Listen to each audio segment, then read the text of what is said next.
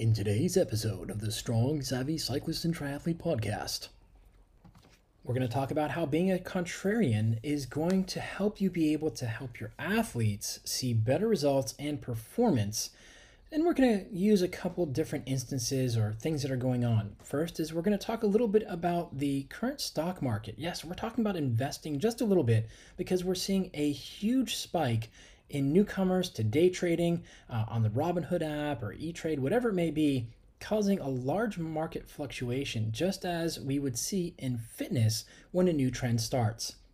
We're going to talk about the importance of principles and putting them together, as well as a resource for you to be able to learn from one of the best in the world in their field how to put together your own principles. Lastly, we're going to talk about how keeping it simple can really accelerate your progress, especially when it comes to contrarian thinking and asking yourself, is this really the best exercise or tool for this athlete right now? Okay, and how do I know that's true? Grab your favorite coffee in your favorite mug, find a comfortable chair, and strap in because we're going to take you through the Contrarian Zone. Human Vortex Training and Menachem Brodie present the Strong Savvy Cyclist and Triathlete Podcast, where we talk strength training, physiology, psychology, tech, and much more to help you get fitter, faster, and stronger in and out of your sport, giving you expert insights, talking with other leading experts. And now, your host, world leading strength coach for cyclists and triathletes, Menachem Brodie.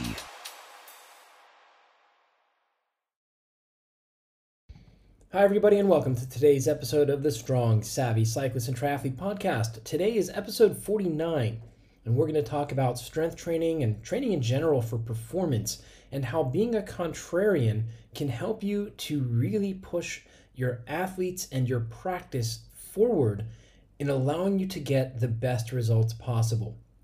Now, today's episode is based off of my experiences over the last 17 years or so, strength training for endurance athletes, as well as a number of top coaches, strength training, as well as uh, speed and power and performance in a number of other sports. So, this isn't just me saying, hey, this is work, what's worked for me.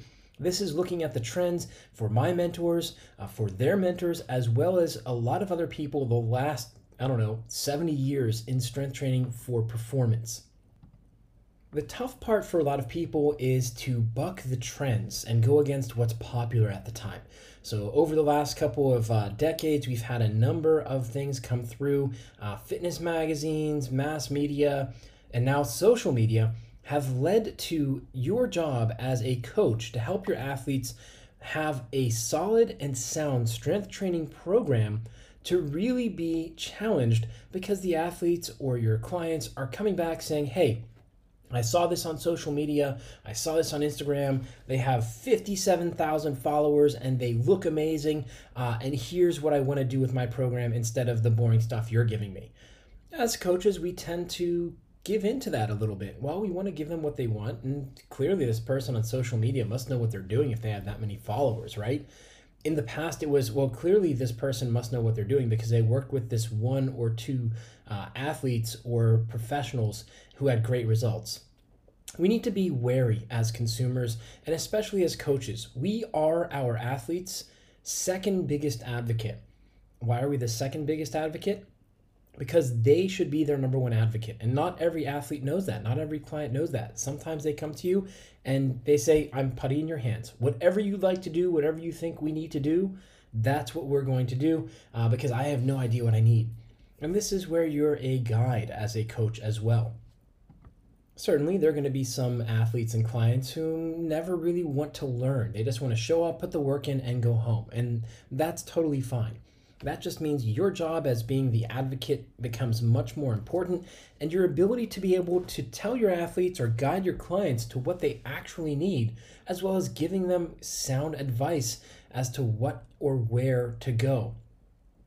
Being a contrarian is not easy. For example, nowadays here in 2020, we just had a large stock market, uh, essentially a crash here in March. And with the coronavirus, everything is topsy turvy. The economy is completely separated in the US from the stock market. And now we have a ton of day traders who are going out, for example, and making a lot of money. And the markets are just crazy. If you follow people who have been trading with very high success for decades, they're all saying this is not right, something is off. Uh, if you're an investor, beware.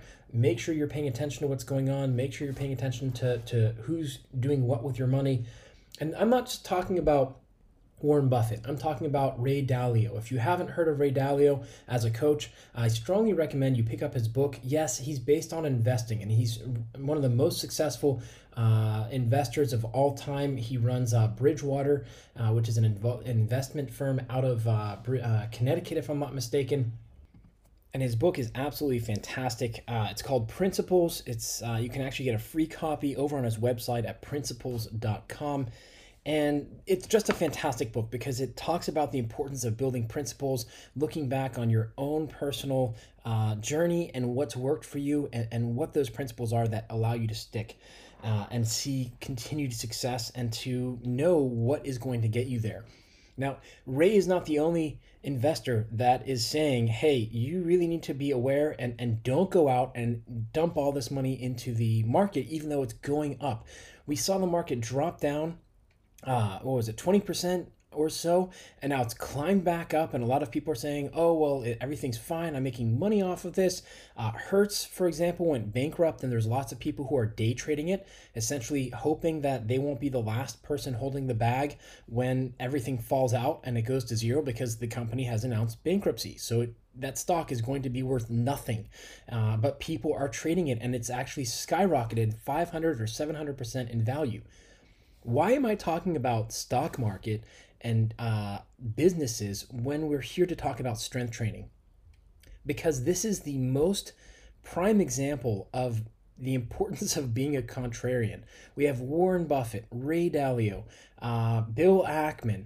If you're familiar with investing, these are big names. Uh, we have Phil Town of Rule One Investing, all saying, "Don't go in. It's don't do it right now. Just wait."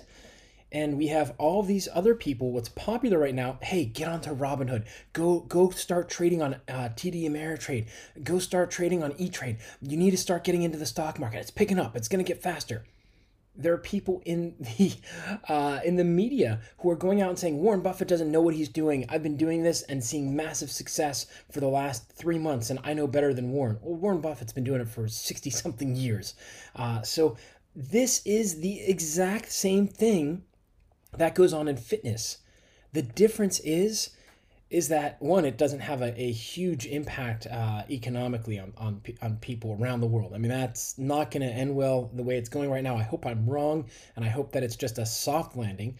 Uh, but when it comes to fitness, it's a stark reality that when you think of it that way, you're like, wow, that actually makes sense. You look at a number of these Instagram um, fitness trainers, and they're highly popular 20, 30, 40, 50,000 followers, 100,000 followers, and they make these programs because that is their brand. And then you have all of these people, a lot of these people getting injured because there are, you know, uh, I won't name by by name, but there was a specific trainer in particular that I know of uh, that I became aware of because I, I'm pretty focused on glutes. If you haven't met me for the last 15, 18 years, since my back and hip pain issues back in 2005, 2006, I've been very focused on glutes and I've been preaching to cyclists and triathletes and runners and anybody who will listen that glutes are the way to go. Well, uh, there was a celebrity trainer who had like 300 or 400,000 followers and she had great glutes so she came up with these five to seven programs and put them on. Get great glutes like me. And you watch her program and she's going through and doing all this stuff. And I'm watching this as a trainer and I'm like, man, this is not that no, this this is just gonna do harm. We're gonna have knee and back issues. And there was one day where I just happened to be perusing Instagram in between uh, clients, and there was a picture of her, her older sister, her younger sister, and her mom and it's genetic. Her glutes are genetic. She can work out all she wants, but as long as she's eating what she needs to and keeping her body fat down, she's going to have great glutes. And lo and behold, I started digging a little bit more. And in fact, there were small little uh, communities of people who had done her program uh, and had gotten hurt from the program. And, you know, they just see it as, oh, I must have done something wrong. So this is not to call out that specific person because there's a number of them. There have been some lawsuits that have been going up because uh, Instagram uh, fit pros, quote unquote, who have no certification, who have no right to teach what they're teaching, uh, putting out programs and people getting really hurt. So, why is this all important? Why am I going off about the stock market and Instagram influencers?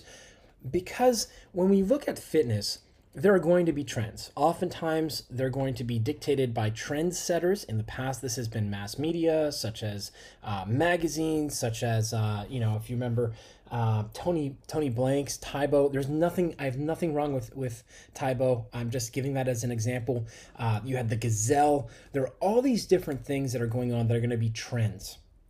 Your job as a coach is to recognize what is and is not useful. And this is not, again, not a, a, knock against the Gazelle. That has been useful for one of my clients because it was low impact, uh, it was affordable for them, uh, and allowed them to learn balance and be able to move better without having to buy a really expensive elliptical. So there is certainly, and it depends, there is a time and a place for almost everything. While we as coaches are looking at right now strength training for cycling and triathlon. I'm going to say this, I'm going to put my stake in the ground uh, even harder, and I'm going to put it out here for everybody to hear, not just for those of you who are coming to seminars uh, or webinars. There are many coaches, cycling and triathlon coaches, who are giving strength training programs who have no right to give strength training advice. I'm going to say it again. There are cycling and triathlon coaches out there who are giving strength training programs who have zero zip zilch right to give strength training programs. Just because you took a weekend course or and especially an online course and you haven't gone and spent at least 3 months of 3 days a week, 4 hours a day of those 3 days in a gym learning from another trainer, you have no right. Essentially, that's an internship, is what I'm talking about. You have no right to give strength training programs if you're a cycling or triathlon coach just because you saw something online. Controversial? Perhaps. As you can hear, I'm getting worked up as I talk about this. I'm going to keep it professional.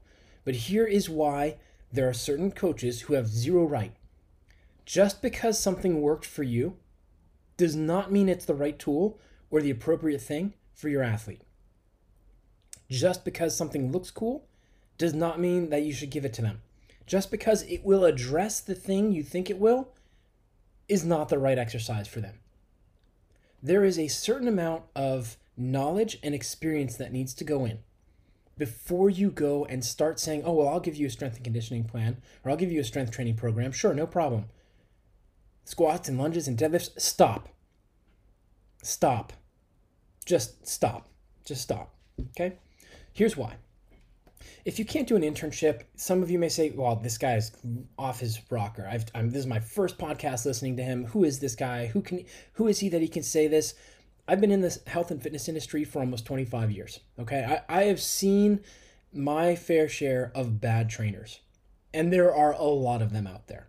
And the worst ones tend to be those who are sports coaches, basketball coaches, volleyball coaches, uh, who think they know what the athlete needs because they see the sports side of things.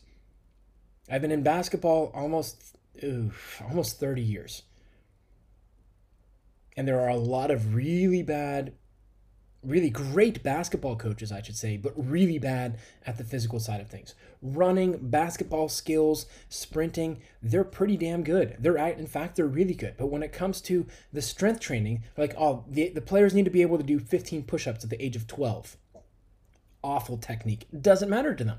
They did 12 push ups. Squats, they need to do squats. The heels coming off the floor going, oh, doesn't matter. They need to go through them. Okay, so let's dive into this a little bit more. So let's say you have, you've done, let's say, the NSCS uh, CPT, Certified Personal Trainer, or the uh, American Council on Exercise Certified Personal Trainer, ACE CPT. Does that mean that you're not qualified to do strength training with your athletes? No. If you can't get an internship, does that mean that you're not qualified to work with your athletes? No. What it does mean is you have just shown others that you are invested in learning about strength training.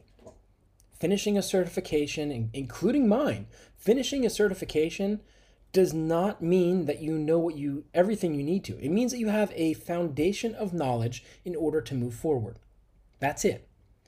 Now, the thing that we need to be very clear about here is that as you go through and program strength training, young trainers, and young as in how many years or how many days or months or hours that you've been training, tend to be very swayed by by the trends that are popular at the day. How do I know this? Because I am 100% guilty of this myself. 100%. I'm not going to sit here and point fingers at somebody else because that means I'm thrice guilty. So I'm not sitting here saying that you should not be giving strength training programs to your athletes and then saying, well, I was giving them since the beginning. I did, but I had mentors. I checked the program with someone else. I went to other trainers and said, hey, what do you think of this program? You've seen me train this individual. What do you think? And some of the trainers like, why, why would I help you? Thankfully, I was at a, a, great facility out of Pittsburgh at the Jewish Community Center, the JCC there, and had some really, really amazing bosses. You know, I worked there since I was uh, 14, I think, uh, and then in the weight room since I was 17. Um, but I had fantastic bosses, fantastic resources, lots of other trainers are very open to helping, and you'd be surprised. And it doesn't mean that what they say is right, it's an opinion. I can think of two or three professionals that I, I kept on going to and at one point, I was like, you know, I'm just going to pay you for your time because I just really want to get your opinion on this. And they're like, you know what? I appreciate that you're asking me for this. And then they started asking me about their clients. That's how you begin to learn and master strength training. However, when it comes to cycling and triathlon as coaches, much of us tend to be very, very solitary. I can't, I can't share this. Don't tell anybody. It's my trade secret. Nobody else knows about this. Come on, man. We, we are all family here and if someone really is backstabbing and, and is going to go out and burn you and use your stuff without giving you credit, what goes around comes around, right? I, I've been in this game long enough. I went through that phase of everything is mine, don't tell anybody. Nobody else knows about glutes. This is our secret. Shh. Really? Come on, man. now, at the same time, we also need to respect copyright, right? And trademark. And oftentimes, I found with the best trainers and the best uh, professionals in the world, you can give them credit or not. If you're gonna, you know, straight off rip them off, then of course you need to give credit. If you're gonna record yourself and whatever, you need to let people know where you got that from, right? And for the most part, you know, it's simple. Hey, I learned about this from Dan John. I picked this up from Loren Landow. Uh, I picked this up. It's simple. And guess what? You're the person in front of them nine times out of 10, they're not going to go out and leave you for this other person. And in fact, if you're working with cyclists and triathletes, I can pretty much uh, tell you that eight times out of 10, the other trainer is not going to be interested. Or they're so busy doing what they do in their niche or with their clients, they're not necessarily looking for new people. And if that person does decide to leave you, great. That means that it wasn't a great fit for you. That's okay. There's lots of people out there who you can and will train by focusing on what you do best. Now, let's kind of tie this all together, right? So we went through, we talked about the investing, we talked about being a contrarian at the beginning, we talked about Instagram or social influencers and their workout plans and how that doesn't end well. We talked about here the importance of just because you have a certification, including mine, including the strength training for cyclist certification. I'm not going to sit here and say, oh, my certification is better. No, it's just, it shows your clients that you have a foundation of knowledge. The best courses, the best certifications out there. Why are they the best? Because the resources are really good. You're getting high quality information that is applicable and it's updated. I have never taken a certification or an online course that did not get updated, whether it was the course resources. Uh, sometimes it's a foundational course, so the found- foundations don't change that much you know the strength training for cycling success course and the strength training for triathlon success course i have over on training peaks that's foundational. 98% of that, 99% of that in 10, 15, 20 years from now is going to be about the same. The things that may change are the science behind it, and there may be small bits and pieces as as to what we may change depending on the program orientation or the sets and repetitions, but for the most part, for the last 100 years, oh, 80 years. That stuff has all stayed the same, right? We've understood better. You know, lactic acid is not the limiter, it's the hydrogen ions, but the lactate threshold intervals can still be appropriate in order to train that. But we just understand more. Now, when it comes to being contrarian for strength training, this is where we're going to start. We're going to start with the foundations and understand the foundations are the foundations. Sets and repetitions, the rep ranges are all going to kind of get mashed and jumbled and you know the, what what do i want to do if i want to put on uh, muscle mass? Five sets of five bro. That's the power lifter. Well guess what? You look at the bodybuilders. You got to do four sets of 15 and then you got to do a burnout set as much as you can and you got to really focus on that specific muscle.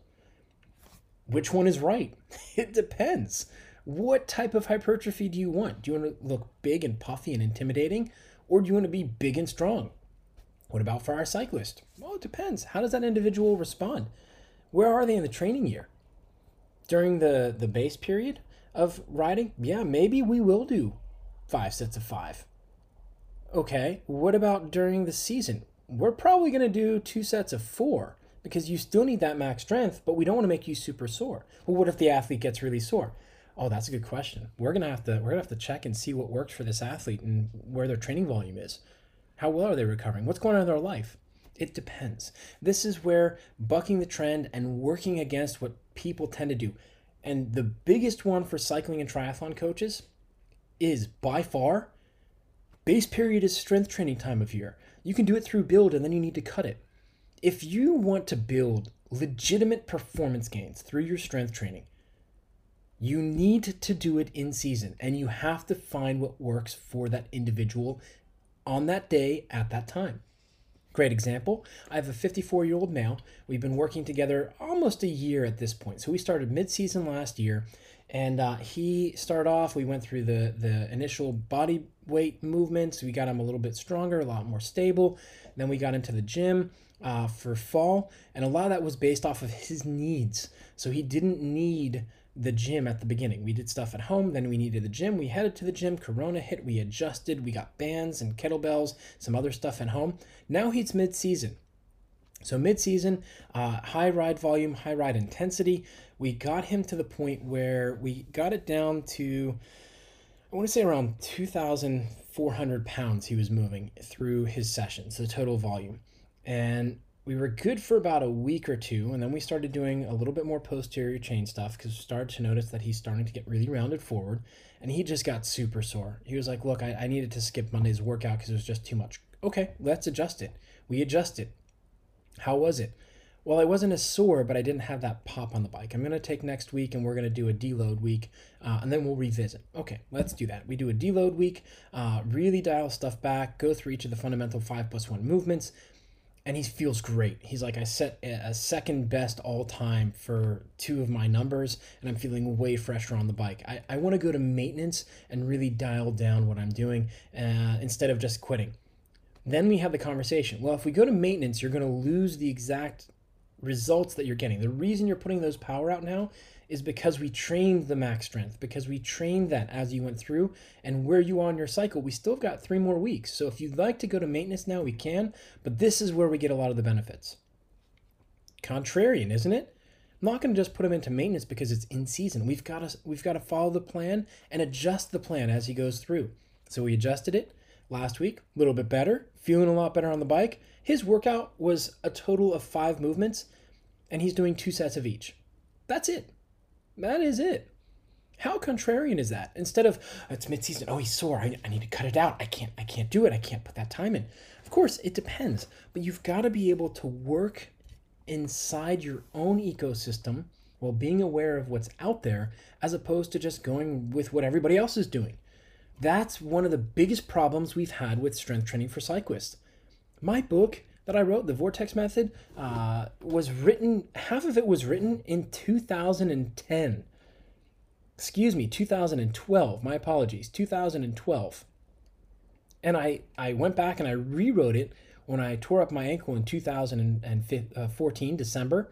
I went back and rewrote it, and it sat there. I didn't publish it for two reasons. One, because cyclists were so far from strength training Like this is after uh, Tom Danielson's Core Advantage had come out. It was just so apparent to me that that people weren't ready to hear it yet.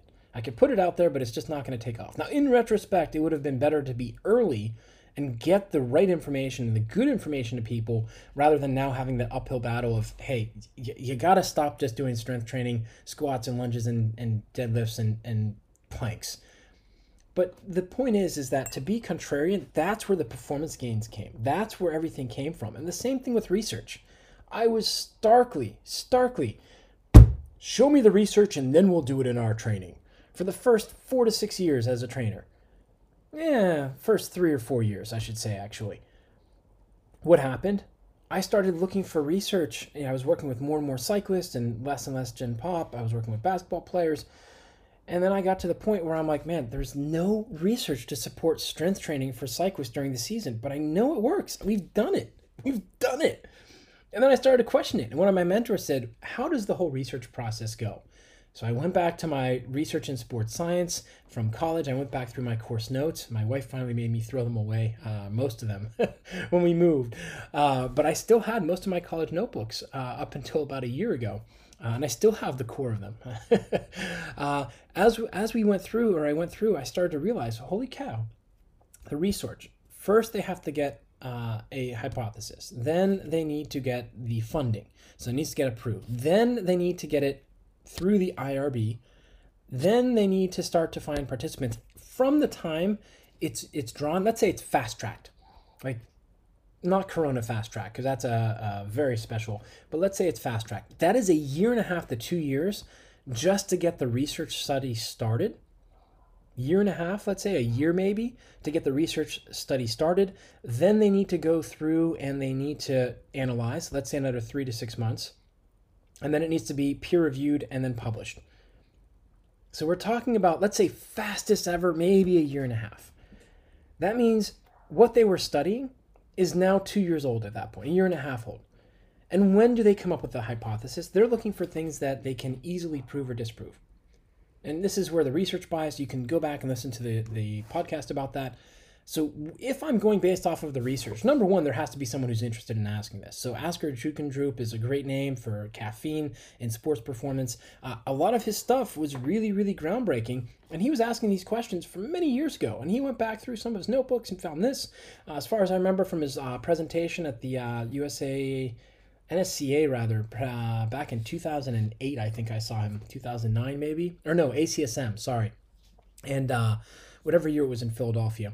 Um, and the thing about it is, is that when you look at this and you consider what the researchers are actually researching, most of it, you know, if you're going based off of research, you're five, you're maybe 10, easily five years behind the best practices of what the top coaches in the world are doing right now because it takes that long for the trickle down effect.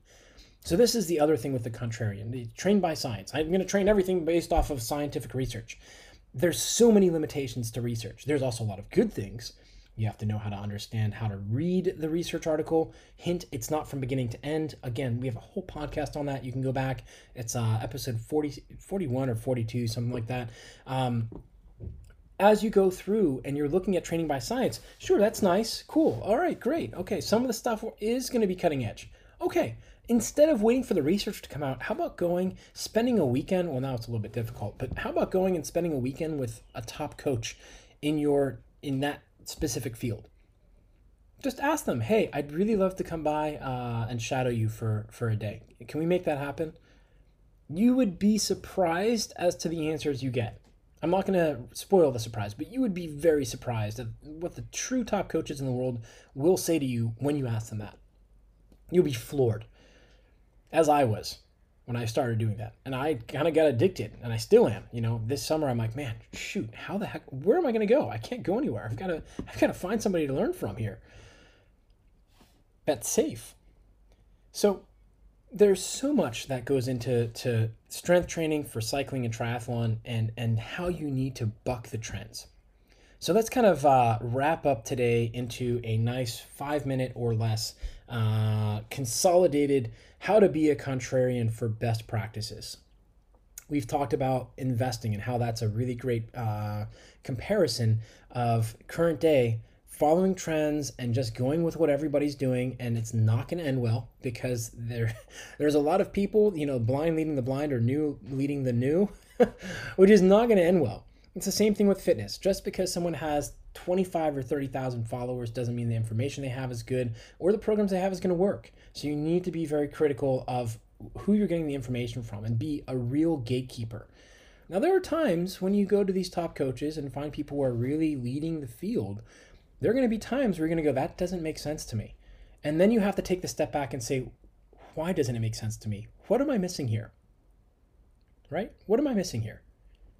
So for me, I started talking uh, with some of my athletes about stop the compression boots. Just don't even go there. You're, you're not even close to it. We're talking about, you know, uh, amateur athletes. Uh, we're talking about high school level basketball players. Oh, I need the compression boots. Oh, I need an ice bath the more you use those things, the worse and less effective they're going to be for you. So it's not going to help you in the long run because you're using it too often.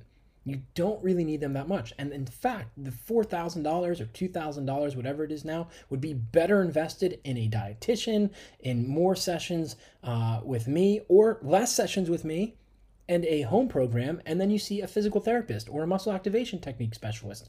Uh, there are other ways to spend the money that will be far better for your recovery. And some people, the answer is take the money and go on a really nice two week vacation somewhere. Really nice. Doesn't have to be super lavish, but take it and go on vacation somewhere instead of continuing to run on this treadmill of stress, going over and over and over. Take your wife for a nice weekend. Go to a bed and breakfast. Take the kids to your in laws and just go away for a weekend. That will do far more for a lot of people's recovery than buying these $2,000 boots. And they would have an, an extra 1500 bucks they can spend. That's number one. Just because it's popular doesn't mean it's the right tool for you or your athletes, as well as the it's not the right direction for you to go. Number two is you need to think critically. You really need to dig down. I had an Instagram post last week where I talked about uh, how important it is um, to dig deep. So I was in an interaction. I was talking in direct message with uh, one of the Instagram followers here that I have. Uh, so social media can be both good and bad. I don't have tens of thousands of followers it's been very slowly growing as people take my courses, my programs, uh, read my blog posts, uh, see my YouTube videos, listen to this podcast. It's slowly growing. And there's a lot of interaction. So one of them said, Hey, I really, really want you to send me a couple books on biomechanics. I see the post you have today about uh, the two McGill books. Um, send me all of your notes on biomechanics. So I said to her, Why do you want me to send my notes on biomechanics? Well, I really need to study biomechanics. I, I have uh, a, a, need. I really need to learn more. So okay, and I sent her two books, and uh, she said, well, I have that one book. Uh, I'll get the other one. And I said, well, have you read it? Yeah, I've read it. Do you really deeply understand it? How many times have you been through that book? Oh, I read it. Okay. Is it dog eared? Do you have highlights? Do you have a notebook full of notes? Are you writing in the margins? No, why would I do that? Because you need to truly understand something at a deep level. Reading the book is not enough. You need to go through it. You, have got to write notes, put in your thoughts, take notebooks. The, the best books that you find on training or training related, you should have to buy a new one when a new edition comes out and or when the pages are falling out and you've written so much in the margins you can't put your new stuff in it and that doesn't mean you throw out the old one it means usually you keep it so you can reference back to where you were back then.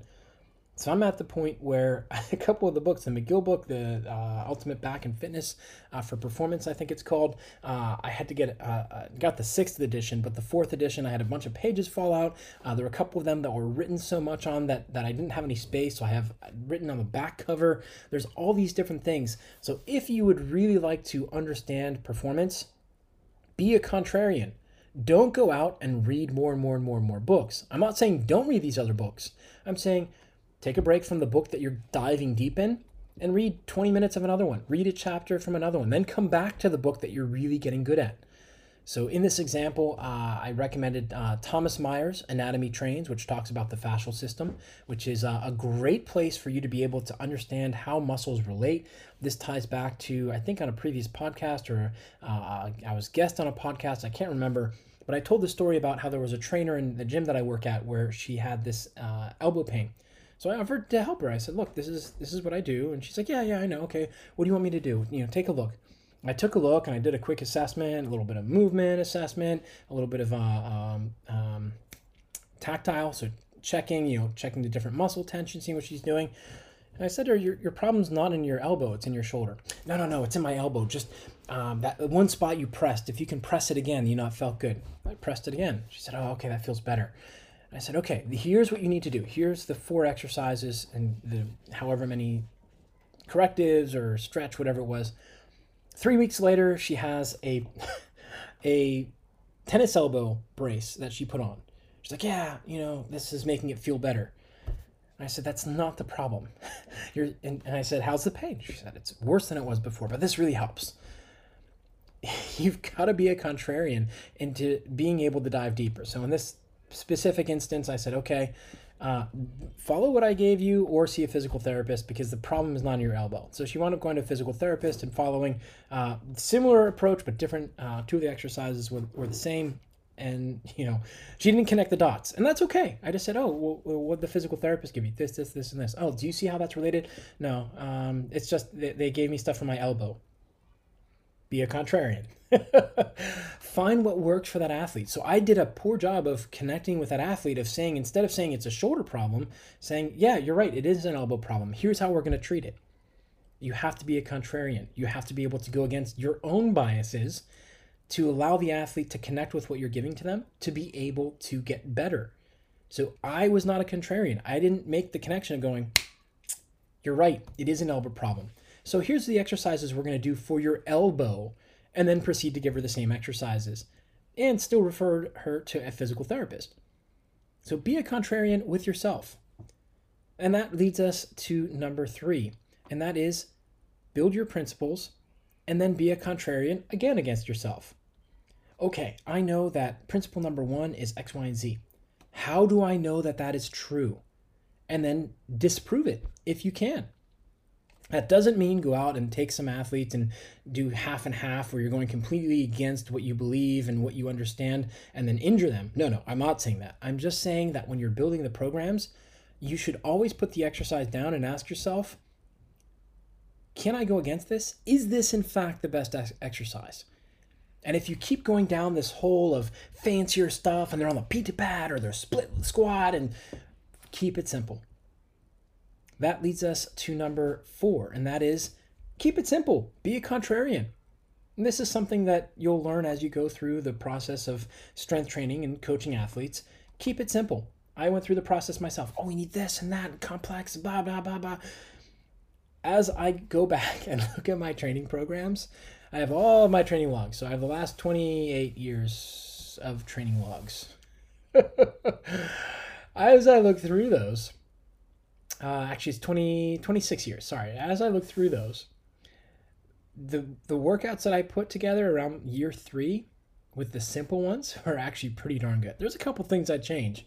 The loading scheme or the rest periods for the most part those are pretty solid programs.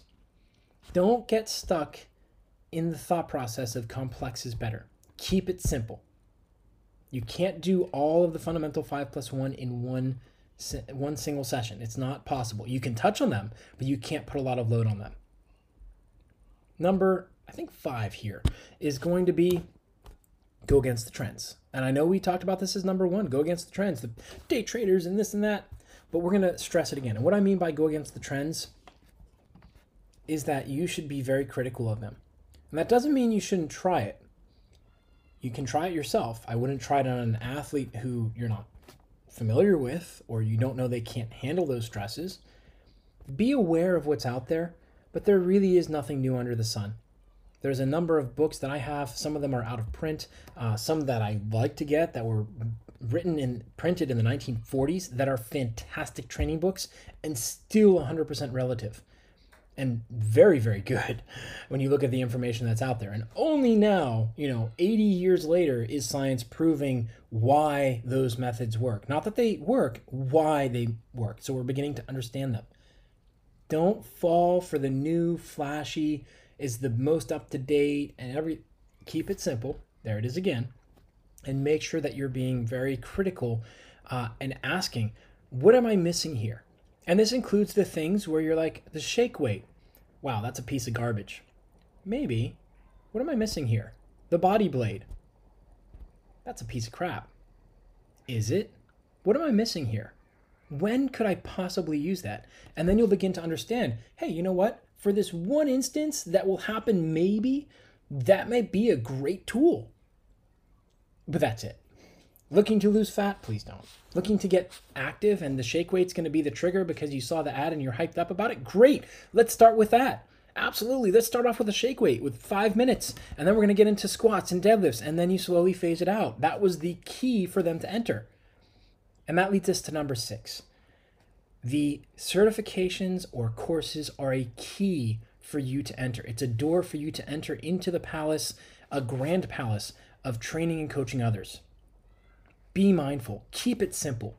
If your athlete or client can't do a basic front plank properly, then they have no right in trying to do a reverse fly in one hand with their feet up on a box or a bench in a full plank position with their butt moving all over. Keep it simple, focus on the fundamentals. Master movements, master breathing, master learning how to write a simple and effective program.